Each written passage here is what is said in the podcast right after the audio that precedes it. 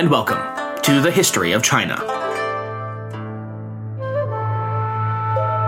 Episode 216.2 Interview with the Wonders of the World, Part 2 The Forbidden City.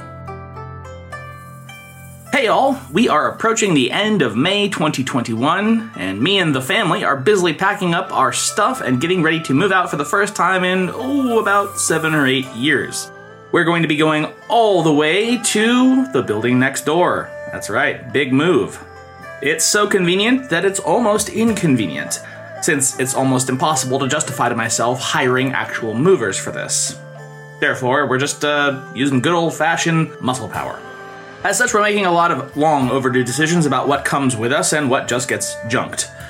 It'll feel good, I'm sure, in the end to have lightened up those piles of useless stuff that just tends to accrue over time. But that's neither here nor there, really. Something that's certainly coming with us all is the podcast. And so, let's get right back into that. Today, we're back one more time to deliver straight into your ears the second part of Caroline and my very fun conversation all about the once and future capital of the Ming and beyond, Beijing, especially that city within a city, the Imperial Purple Palace with 8,888 rooms, the Forbidden City. I hope you enjoy. And now, on with the show. I'm going for the ring. I went to Beijing and came back with the bling. Lil Wayne, 2009.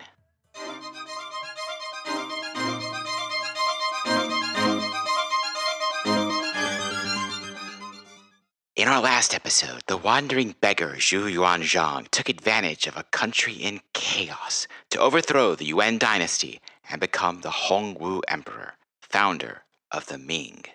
His best laid plans came to naught, however, as his eldest son died prematurely, leaving a child as the emperor's heir.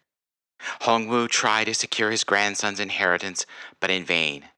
When that teenager became emperor, his uncle Zhu Di revolted, marched to Nanjing, and seized the throne over his nephew's charred corpse. Despite the misgivings of the Confucian scholar Fang Xiaoru. The scholar paid for those misgivings with his death and the death of 873 of his family and friends. But he wrote the word usurper in his own blood as he died, which, we all agreed, was pretty metal. Today we'll continue the story with Chris Stewart from the History of China podcast and listener and former student in Beijing, Jesse Oppenheim. But just like Return of the King starts with a seemingly unrelated flashback, we're going to start this episode with a seemingly unrelated flashback. Picture the wild and rugged mountains of Yunnan province. The year 1381 flashes on the screen, and the camera shot pans to center on a 10 year old boy, a Muslim, sitting in stunned silence as he hears the news.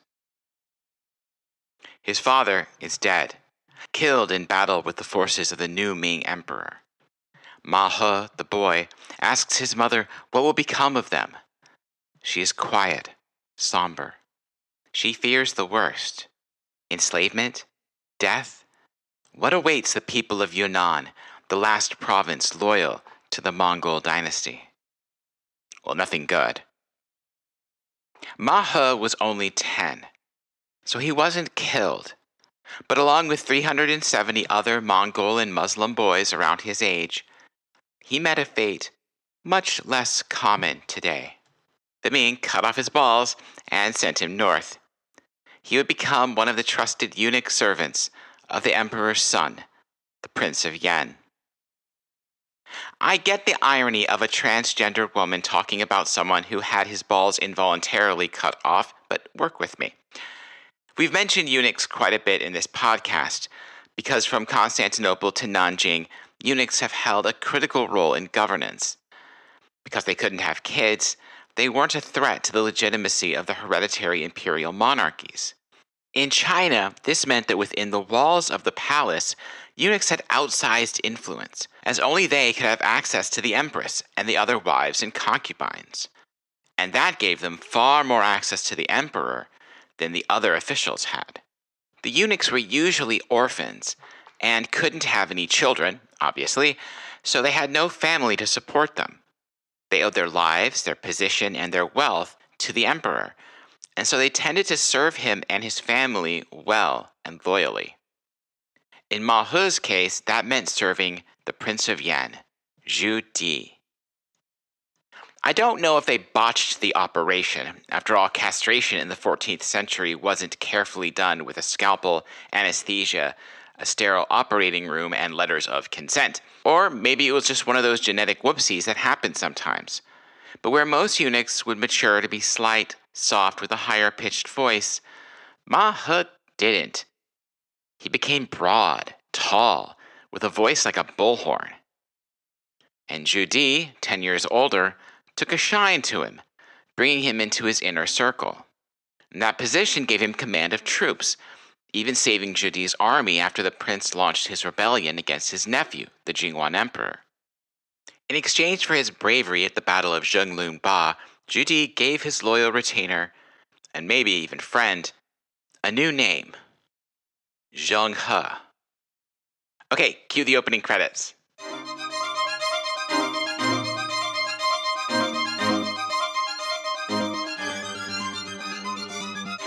And welcome to The Wonders of the World, the podcast that visits the great places on Earth to tell the story of our people, our civilization, and our planet. I'm your host, Caroline Vahrenkamp.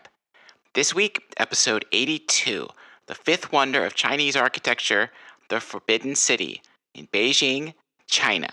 So first off, I just heard about it. I haven't watched it yet, but I, I see it's got really good reviews. This isn't actually about Zhu Yuanzhang or Hongwu. This is about his son, the Yongle Emperor. Yeah. But there's a 2019 TV show, like 62 episodes long or so. In English, it's called Ming Dynasty, and in Chinese, it's uh, Da Ming Feng Hua. So it starts with Yongle's ascent to power and the, all the craziness of his reign. Apparently, it's got really good reviews. I think I saw it on YouTube, like as a full series. So I'm, I'm plan to check that out, and I recommend you and anyone else who might be interested do the same. Obviously, it's in Mandarin, but it's got subtitles. Well, yeah. So that sounds great. Check that out if you're a TV streaming aficionado. Now, let's get back to the story. Di moved his capital to friendlier climes, to the place where he'd once been a prince, the faraway city he named Beijing. He called his era Yongle, eternal happiness. I love the name Yongle. I love that as the era name of just because how sort of extremely dissociated it is with his life and times. It kind of reminds me, you know, when the Japanese Empire was expanding across Asia in the Second World War, what did they call themselves? The Greater East Asian Co-Prosperity Sphere. It's all good. It's all happy. It's all nice. yeah, Nothing bad. it's just a sphere Yeah. of prosperity, Co- sharing it. It's fine. It's great. It's great. Yeah, Yeah. not as though the the current Chinese government has had any, you know, similar situations with names I don't know what you mean. There's everything is glorious and harmonious here. That's the kind of guy he was, a real propaganda master. To maximize his propaganda and eternal happiness, in Beijing he commissioned hundreds of thousands of workers to create his imperial palace, a palace so vast and so exclusive, with reportedly 8,886 rooms, they called it the Forbidden City. He goes about, he's going to build this northern capital Mhm. and take the city that he has known so well, right, as Prince, and he's going to make it the place, The place. Yeah. you know, and in a way, like his fingerprints are all over that city. He could have taken his sort of military instincts and really just sort of made it a functional Mhm. capital, but he made it monumental. Absolutely. Why? That's a good question. As you mentioned, this is where he's lived the majority of his life. It is his home base. He was not born there, of course, but he was sent there as an adolescent, basically to yeah. brush up on his military training and just to rule there and then be out of the way. During the majority of the Hongwu reign, as adults, these princes were not allowed within a crow's flight of the capital unless it was for a very special occasion and under like heavy guard. That's how distrustful dear old dad was of them. They have to stay the hell away. So he has no right on Nanjing at all. Beijing is and has been a very important city, both in terms of you know economics and I dislike the word, but it's the one I think of optics. Okay. So it had long been a former imperial capital, last as Zhongdu, the Yuan capital. Right.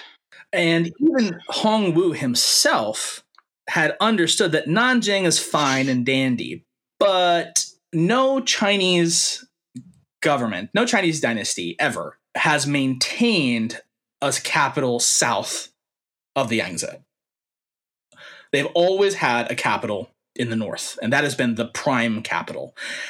And so even Hong Wu understood that that should be ultimately the thing that Ming does too. Okay. He'd actually sent several sort of feeler parties out, including some of his princes out, including even the crown prince. Right at the end of the crown prince life, the crown prince was going around to these different places, feeling out which one that he thought might be the best possible capital. So Beijing was by no means the only possible option. Uh, other ones included other former imperial capitals like Kaifeng, uh, Luoyang, and Xi'an. Wow. What did the late crown prince think of these places? We don't know because he actually died on this mission. so we don't know what he thought, which one he, he preferred. Yeah. But as for Zhu Di, as for the Yongle Emperor, it was a no brainer. It's like, of course, it's going to be my hometown. Come on, is this even a real question? Well, he doesn't rebuild the city whole hog because the city's already been rebuilt. And Right. it's been rebuilt in very much the style it was built as for hundreds, thousands of years beforehand, which is a classical Chinese style city square. It's a square within a square within a square with a rectangle Right. center.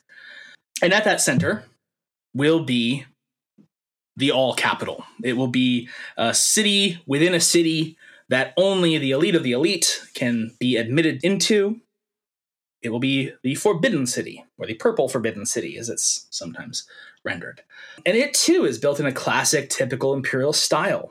If you look at a overhead uh, map or rendering of the old imperial capital at Nanjing, which unfortunately is not there anymore, it's been long destroyed and paved over, and uh, apartment complexes are all over it now. But we still have maps and stuff of it. Uh, it looks very similar in terms of its layout and construction and design to what we st- see still there in in Beijing. Okay. why build this giant walled off moated capital palace grounds in the middle of your city? Well why the hell not? You know it's a symbol. It's a symbol. We're back baby china is back we're not under these dirty mongolians anymore no offense to mongolians by the way i love you and y'all better watch out because we're we're back and better than ever. And for the Yongle Emperor, it's going to be the repeating leitmotif of his whole reign of I'm going to outdo everything my dad did. I'm going to make it bigger, faster, better, stronger. I don't care what it costs. So the Forbidden City it takes 14 years to build. Yongle moves in before it's totally completed. Which is impressive because you know the Chinese seem like so good at marshaling ridiculous numbers of laborers to make things happen fast. The fact that they could do that and still take 14 years to build is sort of like whoa, you know? Oh yeah, I've pulled up a few numbers. It had about a hundred thousand skilled artisans working on it, with uh, an additional million laborers. I mean, not all at once necessarily, but in the course of that construction Yeah, yeah. process, um, which is just incredible. Yeah. They weren't just pulling from like locality. They were not building stuff from what was just you know lying around the Forbidden City was built to be an icon and an embodiment of the power and the majesty and the breadth and the depth of the empire. And so, to that end, they were not cutting down the trees next to Beijing to make the palace. No, they were importing, not importing, but you get the idea, Yeah, yeah. from southeast Chinese coast, this very precious, very valuable white wood called nanmu. They had millions upon millions of these. They were called gold bricks. They're not made out of gold, but they're this gold color clay from Suzhou, specially made and, and shipped up there. They were just like, this is going to be the place, and everyone's going to know that this is awesome. One of the really cool things about the Forbidden City, um, if you go there, when you go there, I recommend anyone go there. Yeah. Is that the the palace buildings themselves are so intricately and well constructed. I mean, this is a 400 year old complex, and obviously it's been renewed, renovated, repaired, and all that kind of stuff. But the structure is still the same, and there's no mortar, there's no tack. It's all just held together by this wood fitting together so perfectly that it just is a perfect building. It's it's incredible. Obviously, wood decays, right? So you're going to have to replace it Mhm. exactly the right way for centuries. Absolutely. which also floors me, right? Because that's one of the big issues we have when we talk about a comparative history. Right? The Europeans often built with stone, and you know the Middle Eastern stone and brick and things that kind of last a while. And Asian, so much of Asian architecture was wood, lightweight, fantastic, but Definitely. not exactly you know something that lasts right so just the notion that you had these intricate pieces fitting together and you had to consistently keep up that quality for that long You, had to keep a deep deck of artisans and people who knew exactly what they were doing and had that deep pool of talent and, and expertise to be able to do that. I mean, they certainly didn't have to do that. This is a stylistic choice on their part. They didn't have to build with wood. They could have done rammed earth like they make the exterior walls out of, which is better than industrial grade concrete. It's incredibly strong and incredibly well lasting. Instead, they said, no, on the interior, this is a space where it is for delicate, refined, cultured, the finer things in life for an emperor, of course. So they, they're not going to build out of Yeah, stone and, course. and harsh things like that. No, no, no. And yes, it will take more work and it will cost more, but are we not worth it? I took a second and Googled this. okay What can I compare this to so people will get it?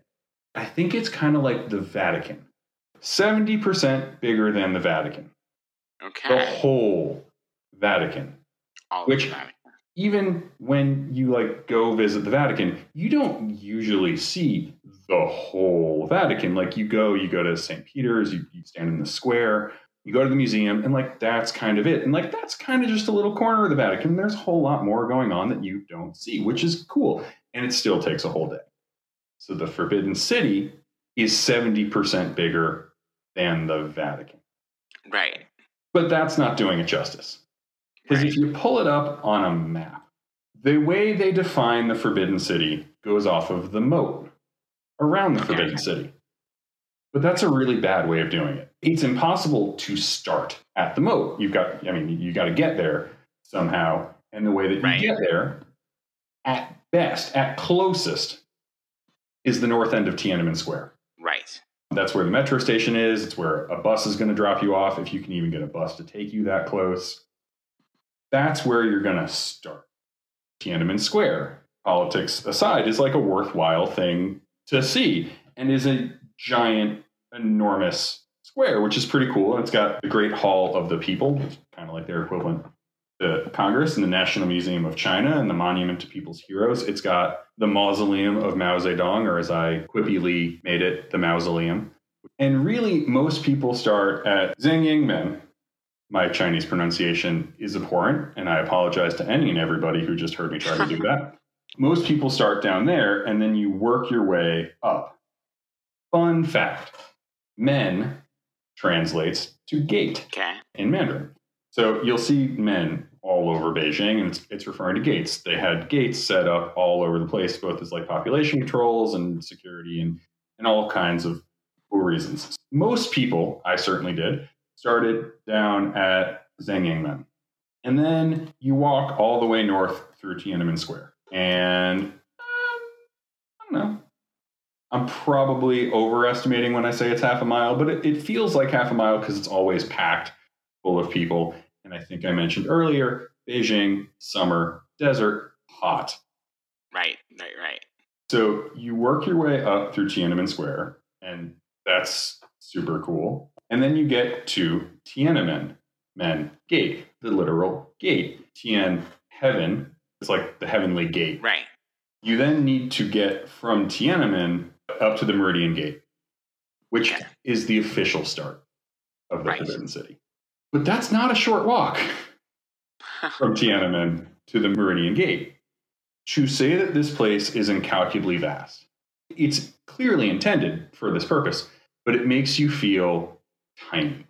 It's courtyard after courtyard after courtyard of just enormity, and it's open and it's empty. Now, when I say it's empty, it's it's packed full of people. right. It's visited by at least 10 to 15 million people a year. Like it's always packed. It's incredibly packed, but you still feel very, very small.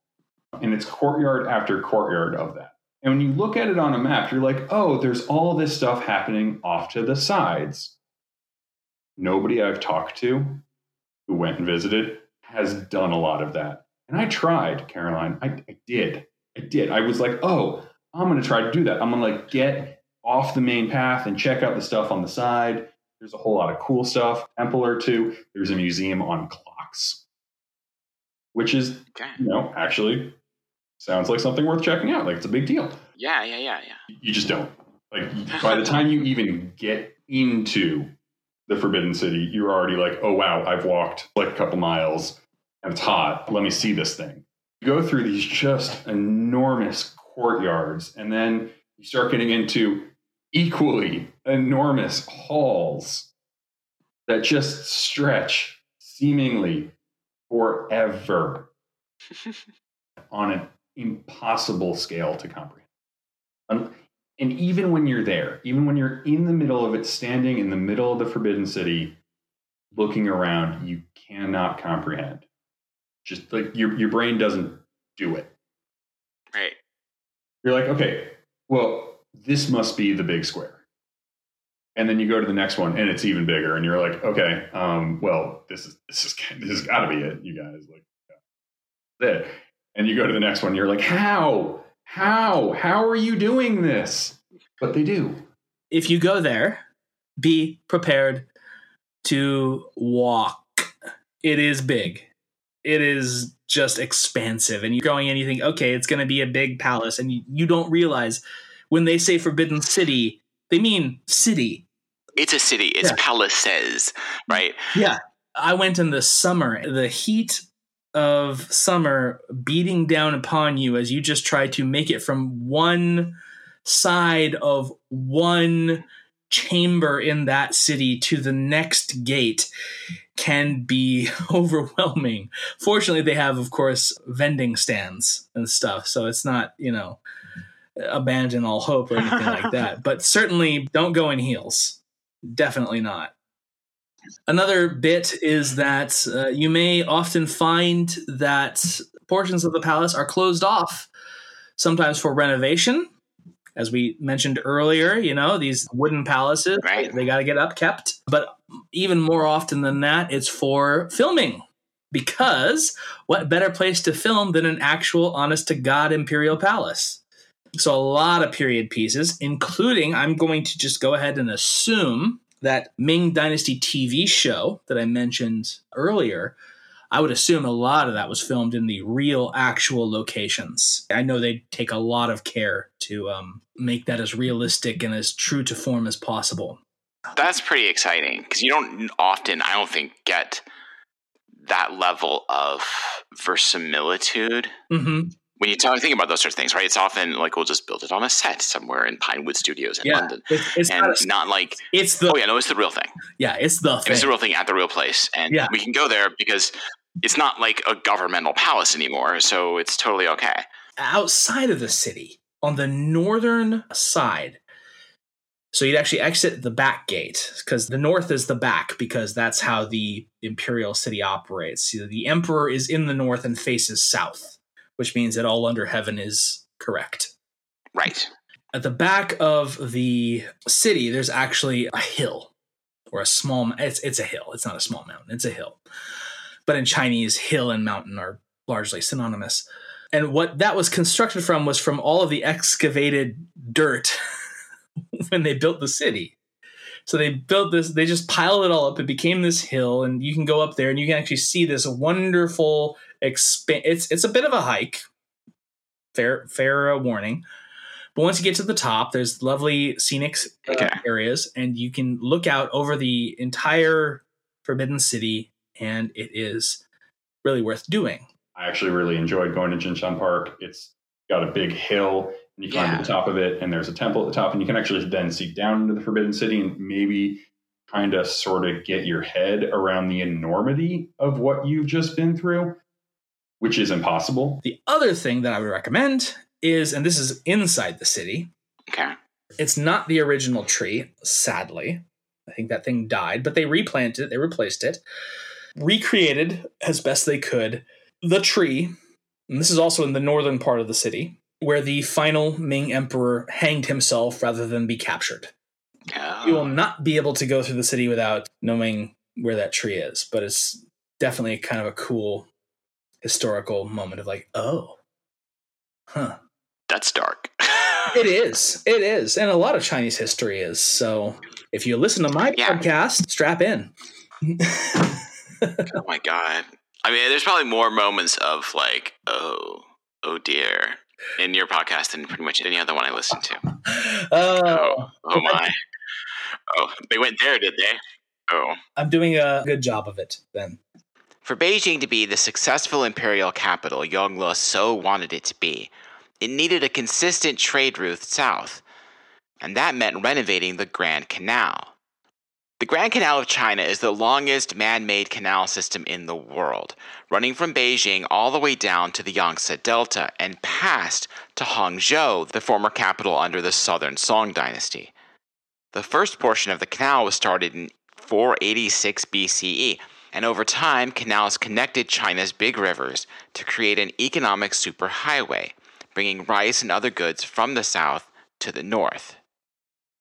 The Yuan dynasty had let the canal fall into disrepair, and as the Hongwu emperor lived in Nanjing, already in the south with all the food, he didn't care quite so much. His son, the Yongle emperor, cared.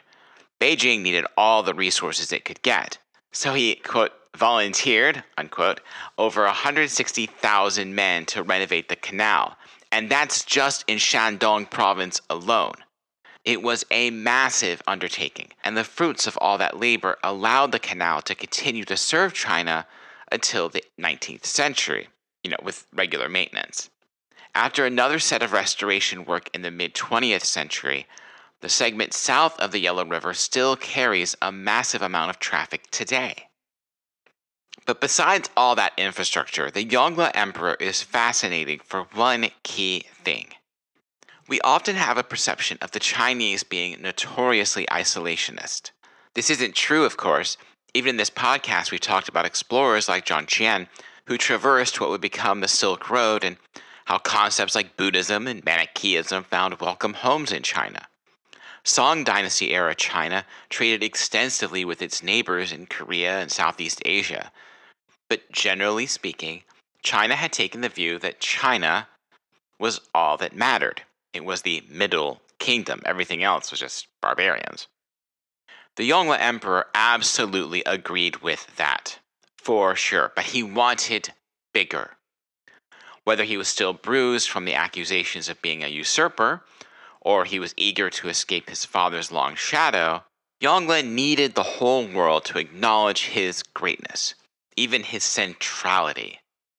Shouldn't the other kingdoms of the world have the opportunity to kowtow before the dragon throne of the Son of Heaven? Why, yes, they should.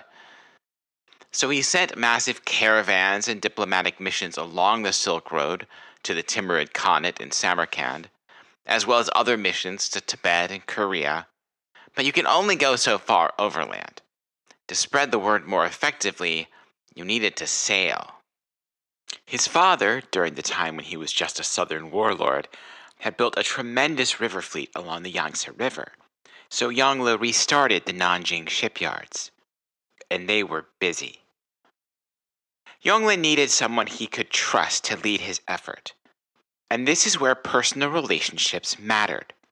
His father, the Hongwu Emperor, had notoriously distrusted everyone, but he distrusted eunuchs the most. So the important posts in his administration and the administration of his grandson were held by traditional Confucian bureaucrats, assuming they lived that long. Thanks to his rebellion, the Yongle Emperor had learned that these guys did not like him, and he did not like them, not after that whole Fang Xiaoru fiasco. So he generally preferred the eunuchs his father had disdained, and the eunuch he trusted most for this was Zheng He. In 1403, Grand Admiral Zheng He set off with his fleet, and what a fleet it was! More than 27,000 sailors on more than 250 ships. 50 of those ships were treasure ships, which were freaking gigantic. Five times bigger than the largest ship that anyone in Europe or the Middle East was building at that time. Some historians think the biggest ones were 130 meters long and 50 meters wide. That's 425 feet long and 164 feet wide.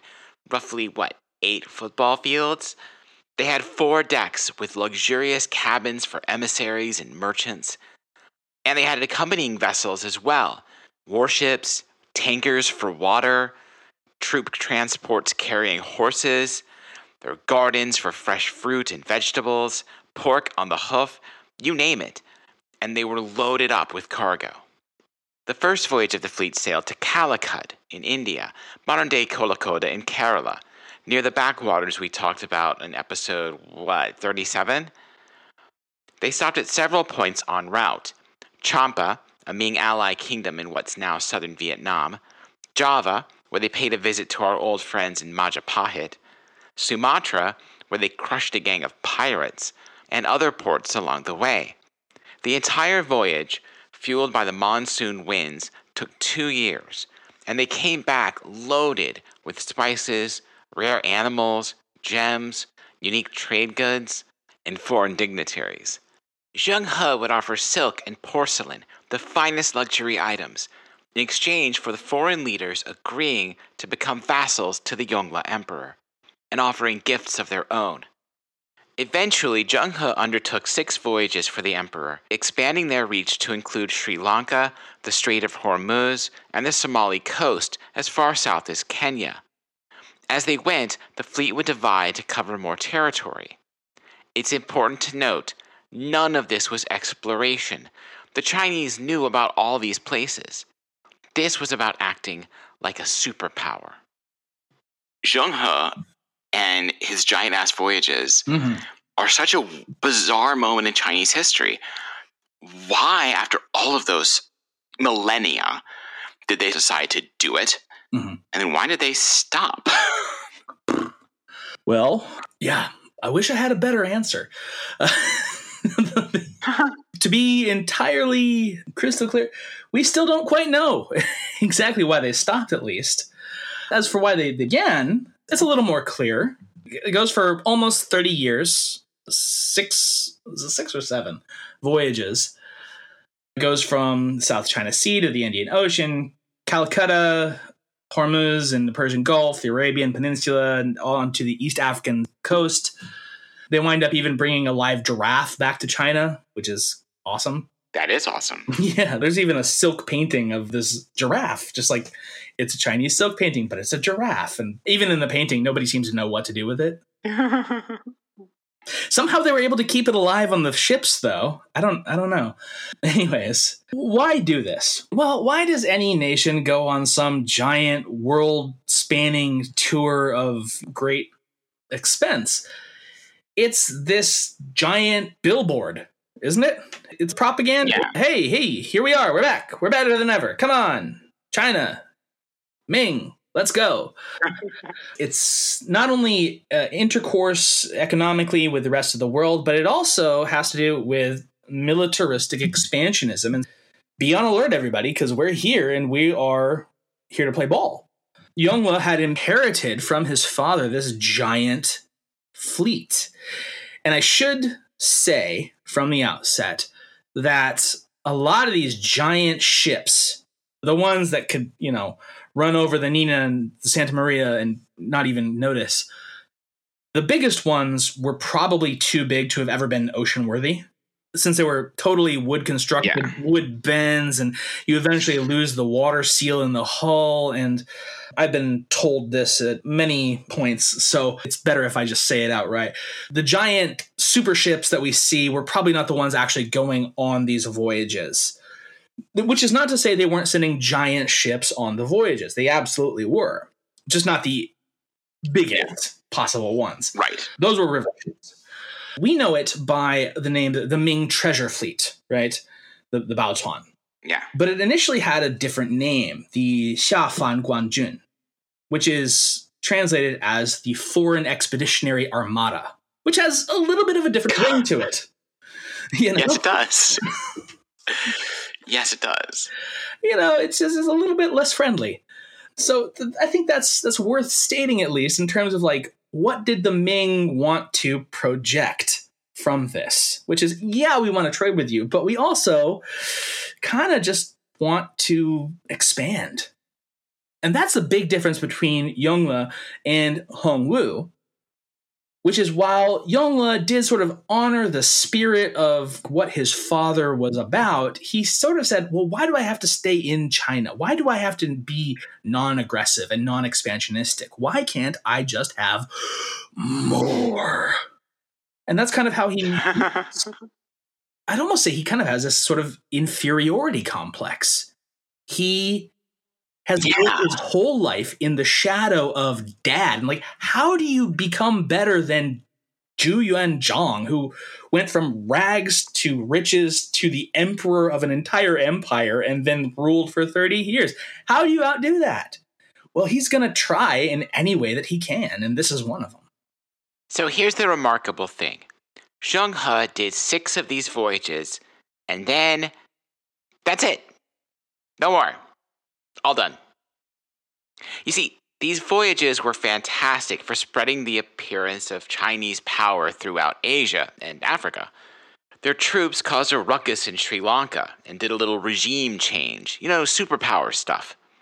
But as Americans and Russians will tell you, and the British before that, and the French before that, being a superpower is hella expensive.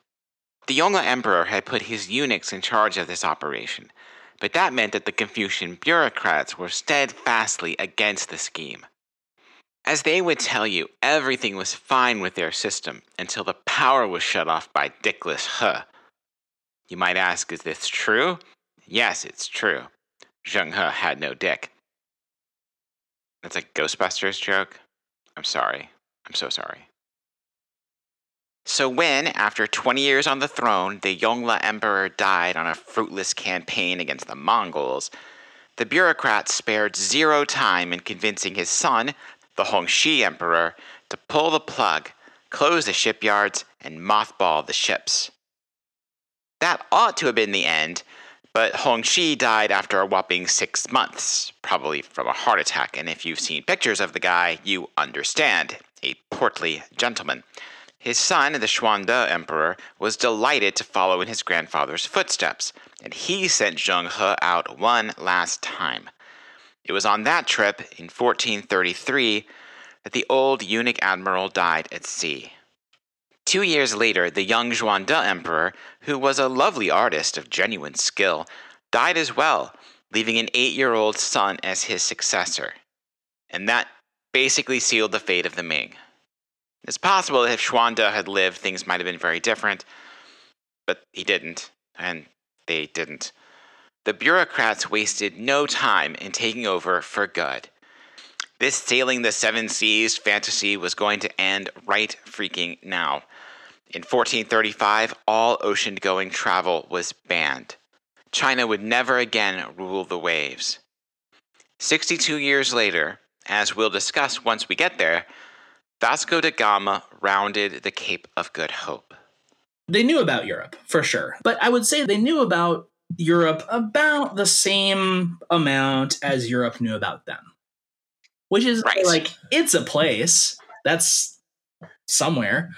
And like there are traders who come and go. But I will say that the Chinese mindset at the time and long thereafter was basically, oh, who cares? Yeah, who cares, man? Oh, there's distant people on some place far. All right. I mean, that's cool. Whatever. You know, if they want to come and bow down before me, then they can become our tributaries too. But I was like, who cares? This really speaks to the central economic premise of the imperial Chinese whole system, which is like, we are self sufficient. We don't require foreign trade yeah, we can do it. There's some cool things, I guess. But for the most part, we have the best stuff. Like we make yeah. stuff. So whatever. If the foreigners want to come here and barter with us and do a trade mission, and we get to call it a tributary mission because that makes us feel good, then sure, right. I guess. But they're not going to go like seek it out for the most part because they don't care. They don't need it. And this is not me just, you know, talking out of the side of my mouth. This is, if we flash forward into the Qing dynasty to literally the Qianlong emperor in the 1790s, writing his response to King George III. Yeah, that King George, who was trying to yeah. get a more permanent English trade post set up in China and wanted further rights to be able to trade with China Qianlong responds with just like, "Who the hell do you think you are, you little prick? I don't need you. I don't need you at all. No, you take my gifts. I've given you many gifts. You take them, you cherish them, you love them and enjoy them, and then you just go back to whatever little spit of mud that you come from. I don't care. That's sort of the ideology.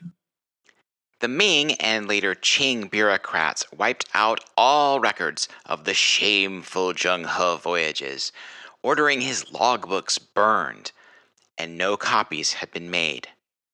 So we've had to piece together what we know of his voyages from the records of the places he went to, the monuments he left behind, and the notes from people who went with him.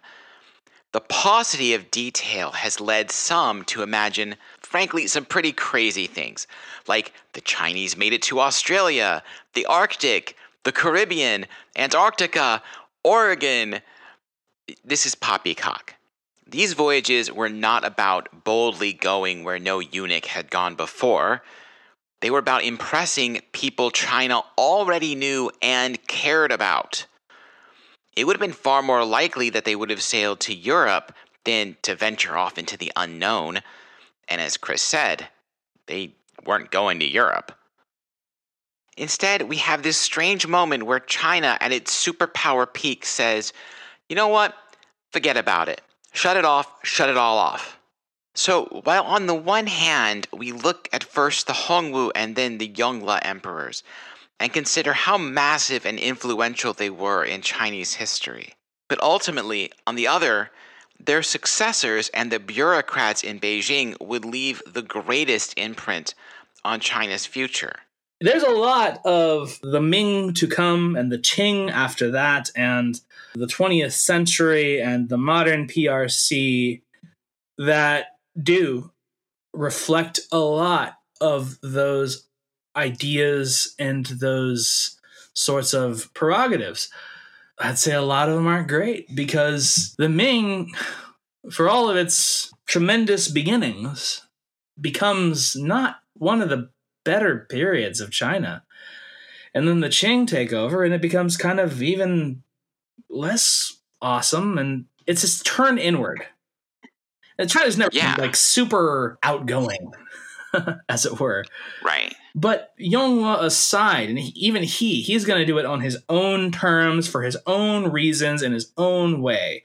But otherwise, China and the rest of the world, they kind of drop a curtain down. They're very wary of foreignness.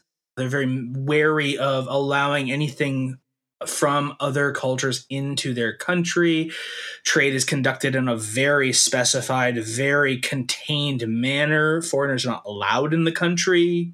Chinese are not allowed out of the country, except on, you know, special expeditions like Zheng He. Right. What this results in, unfortunately for China, certainly, is they manage to sort of whoopsie daisy eventually skip over the Industrial Revolution until it's too late. They didn't want to recognize that anyone else might be doing anything better than them. We always think about it that that's just Chinese society, but it, it hadn't necessarily been. Obviously, there have been periods of that, No. right? But the Song engaged in a significant amount of trade throughout Southeast Asia. They were the richest, most prosperous trading empire of all time. They dwarf anybody else. It's insane. They owned a quarter of the world GDP at one point. Generally when you think about Ming, you think, oh, the Great Wall, and it's so pretty. And you think about Ming vases, right? Pottery, and they had these beautiful monuments and they did these beautiful things. But it is that beginning of the slide away from international relevance. Yeah. I think only now has it been reversed. I would also hasten to say that it's not like they were stupid. It's not like they were making a bad call. No one could have possibly known in the 1400s or the 1500s what was going to happen in the 1800s. Right. It's just sort of bad luck on their part that they began the path down that the Qing would then pick up and continue. This isolationism and, and insularity that would coincide with the Western world uh, going gangbusters on things like coal and oil. Uh, that's bad luck. It's not stupidity. It's not ignorance. It's just, listen, we've never needed you foreigners before. Why would we need you now? And oh crap, what's going on? As Chris said, it's easy to play what if and imagine a world where China had met Europe while the foreign expeditionary armada was under sail. And you can imagine how different things might have been. But that just wasn't to be. I'm not going to wrap up the Yongle Emperor yet. We'll do that next time. For now, let's go back to Beijing, where we have learned it is hot in the summer. So honestly, I feel like the biggest takeaway from all of this is do not go to Beijing in the summertime. I feel like that's the big thing I'm learning. Well, n- no. the So the other thing to know about Beijing in the summertime is south of Beijing is where a surprising percentage of the world's watermelons come from. Oh, And so watermelons Gosh. are everywhere. And I love watermelon. well, all right. And everywhere you go, they're like, oh, hey, have some watermelon. Like, here you go. Like, welcome to the restaurant. Here's watermelon to get you started. So when you're, you're walking around the Forbidden City, it's an, an incredibly different experience. But Beijing in the summer, I'm told I'm far from the only person that's had this experience, but it's like all watermelon all the time. And that's like so much watermelon. Awesome. That's bizarre. Okay. Okay, cool, cool, cool. So, okay, aside from watermelon, what should we eat? Jesse will now wax poetic about congee, which is really just really gooey, creamy, overcooked rice. even in the summer is great. And as a guy living in the South, it made a lot of sense when I was like, oh, this is grits, y'all. Yes, yes, it is. It works. Super inexpensive, and you get it, and then you- you're not hungry again until like really dinner. Like you might get a snack along the way, but rice porridge with some stuff in it, fill you up. Oh, Like that, yeah, that gets to your bones. super filling for sure. good for a day of walking what feels like 30 miles around the Forbidden City. But what if you want something a little more interesting than rice porridge? In our pre show conversations, Jesse had mentioned red braised pork belly, a staple originally from Hunan province but found all over. Chairman Mao particularly loved it. The reason I brought it up to you is that it's actually achievable. Yeah. So nobody's making Peking duck at home. you can't. It's impossible to make it home. Now, pork is an achievable goal. Right, right. If you can get yourself to an Asian grocery, you can get a lot of the ingredients that you need, you know, the light and the dark soy sauce. But even if you can't, even if you don't have an Asian grocery around you and you end up just using regular soy sauce. And at this point, I feel like most supermarkets carry five spice. Yeah. Get something that's pretty good. That's the reason I recommended it to you for this. That's the beauty of it, right? Something that is redolent of the local flavor that's still achievable at home that you can make on a weeknight and feel like, oh, this is something really that's unique and Beijing right? I mean, that's the mission, all these things, right? I always want to talk about things that people can cook at home because I want them to be cooked by Cody, who is the listener in upstate New York. Hello. Who tries every dish. God bless him. And he has to sometimes drive to Albany to get the stuff. But, you know, I always I want to find something that he could do. If he can do it, then we're golden. Well, hey, Cody, I'm going to give you a second one. And to the extent Okay. you haven't heard us talk about it already, I brought up congee, Yeah. which is at its purest form, it's overcooked rice with stuff in it. Basically, that's a very oversimplified but accurate way of talking about it. And if you are in upstate New York and don't have an Asian grocer near you, you can still get your hands on some rice, still get your hands on some soy sauce and some ginger, and maybe even some scallions. And so you boil the rice overnight, like toss it in a slow cooker or put it on a real low boil overnight. Just let it sit forever. You want to make it extra cool. Use chicken stock to boil the rice.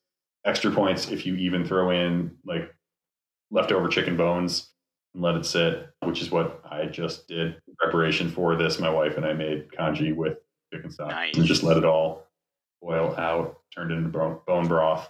And then take some scallions, chop them up, put them right on top, mix in some soy sauce, a little bit of ginger, and that's a very authentic Beijing flavor. Uh, and it's super easy. Okay. I still think I'm going to use that for my Hong Kong episode, but Oh, it's fine. well, It's fine. Okay, so Jesse pretty much covered how to make congee, so there you go. Let's talk about the dish he mentioned that Mao particularly loved the red braised pork belly. You do need a couple of specialty ingredients, but you can get them all in an Asian grocery, and they keep forever, so it'll be fine. Start by blanching a two pound slab of pork belly. And I think you want the skin on on this one, so you may have to talk to the butcher. Basically, you put it in a pot, you cover it with water, you put the lid on, and you bring it to a boil. Simmer for a minute, rinse, and then slice it into inch sized cubes. You do the blanching because that gets out some of the impurities that might still be left in the belly. It's a good thing. Okay, in your wok or heavy skillet, over low heat, melt sugar in some sesame oil or vegetable oil. If you have rock sugar, that's the best. Again, you have to get that at a Chinese grocery store. Regular granulated sugar will work too. You could use brown sugar. Once the sugar's melted and starts to caramelize a little bit, put the pork in with the white part of some green onions and ginger. Coat the pork in the melted caramel sugar. Next comes the specialty stuff. You need two different types of soy sauce there's light soy sauce and there's dark soy sauce. Light soy sauce is the salt substitute. It's generally the one you're most familiar with. Dark soy sauce is much richer and sweeter. Basically, it's fermented longer and reduced more, so it's a little thicker. Really makes a difference to the flavor. Add a cinnamon stick, star anise, which is not my favorite thing, but it does help in this dish. Chinese Shaoxing rice cooking wine. You can substitute mirin, which is the Japanese substitute often available at regular grocery stores, but mirin is sweeter, so you might have to cut back on the sugar or else expect a sweeter dish. Bay leaves and dried chili peppers, uh, the Thai ones work fine. Make sure you have enough water to ensure that the pork is covered because you're braising the pork, you're not roasting it. Simmer on medium low for an hour. When the pork is done and perfectly tender, turn up the heat to reduce the sauce into a red, glistening caramel coating that turns the pork belly into pork belly candy. Sweet, salty, savory, spicy, just so good. Serve with rice and bok choy, or like baby bok choy, or broccoli, or some other veggie. Uh, I think you'll really enjoy it. I had a Szechuanese version about a week ago that I really liked, but I felt had a little too much of the star anise note for my liking. I don't know, kind of a hint of a vinegariness too, which I thought was odd. So I can't wait to try this again, kind of doing it in a more Hunanese style. But I think this recipe will work. I will eventually put it on the website, maybe someday, possibly. While our time in Beijing is done for the moment, we aren't done with the Yongle Emperor yet. Oh, no, no, no, no, no, no, no, no, no. Next time, we'll hang out with the Yongle Emperor for one more adventure. Ultimately, perhaps the main reason the bureaucrats said shut it all down to foreign escapades was how god awful the Yongle Emperor performed on foreign escapades. He had five expensive and unsuccessful forays into Mongolia, just spending so much money to get no return. But where he really met his Vietnam was Vietnam. Ah, yeah. So we'll talk about that next time as he does his best Lyndon Johnson impression.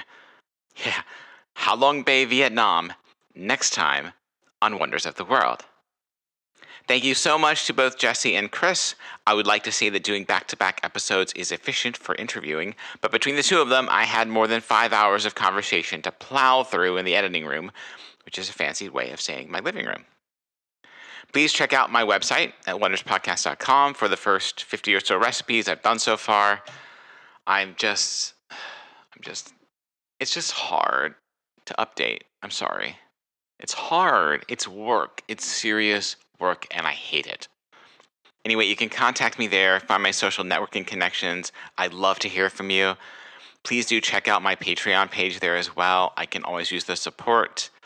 If I get enough people, maybe I can hire someone to fix my website. And again, thank you for listening. You have your choice of podcasts, and I'm honored that you've chosen this one. See you next time. Thanks, y'all.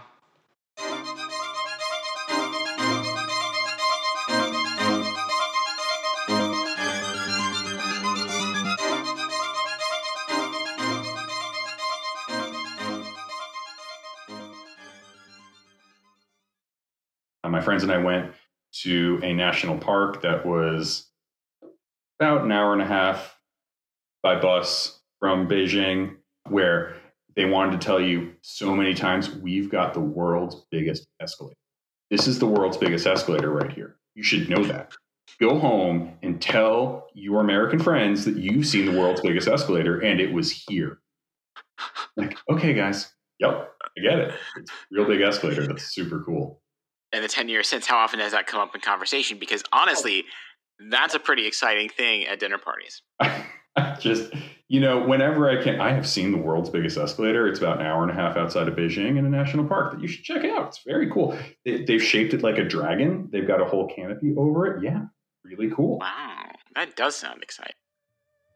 Once again, great big thanks go out to Caroline Vahrenkamp for that wonderful conversation about a topic that we all hopefully learned something new and cool about.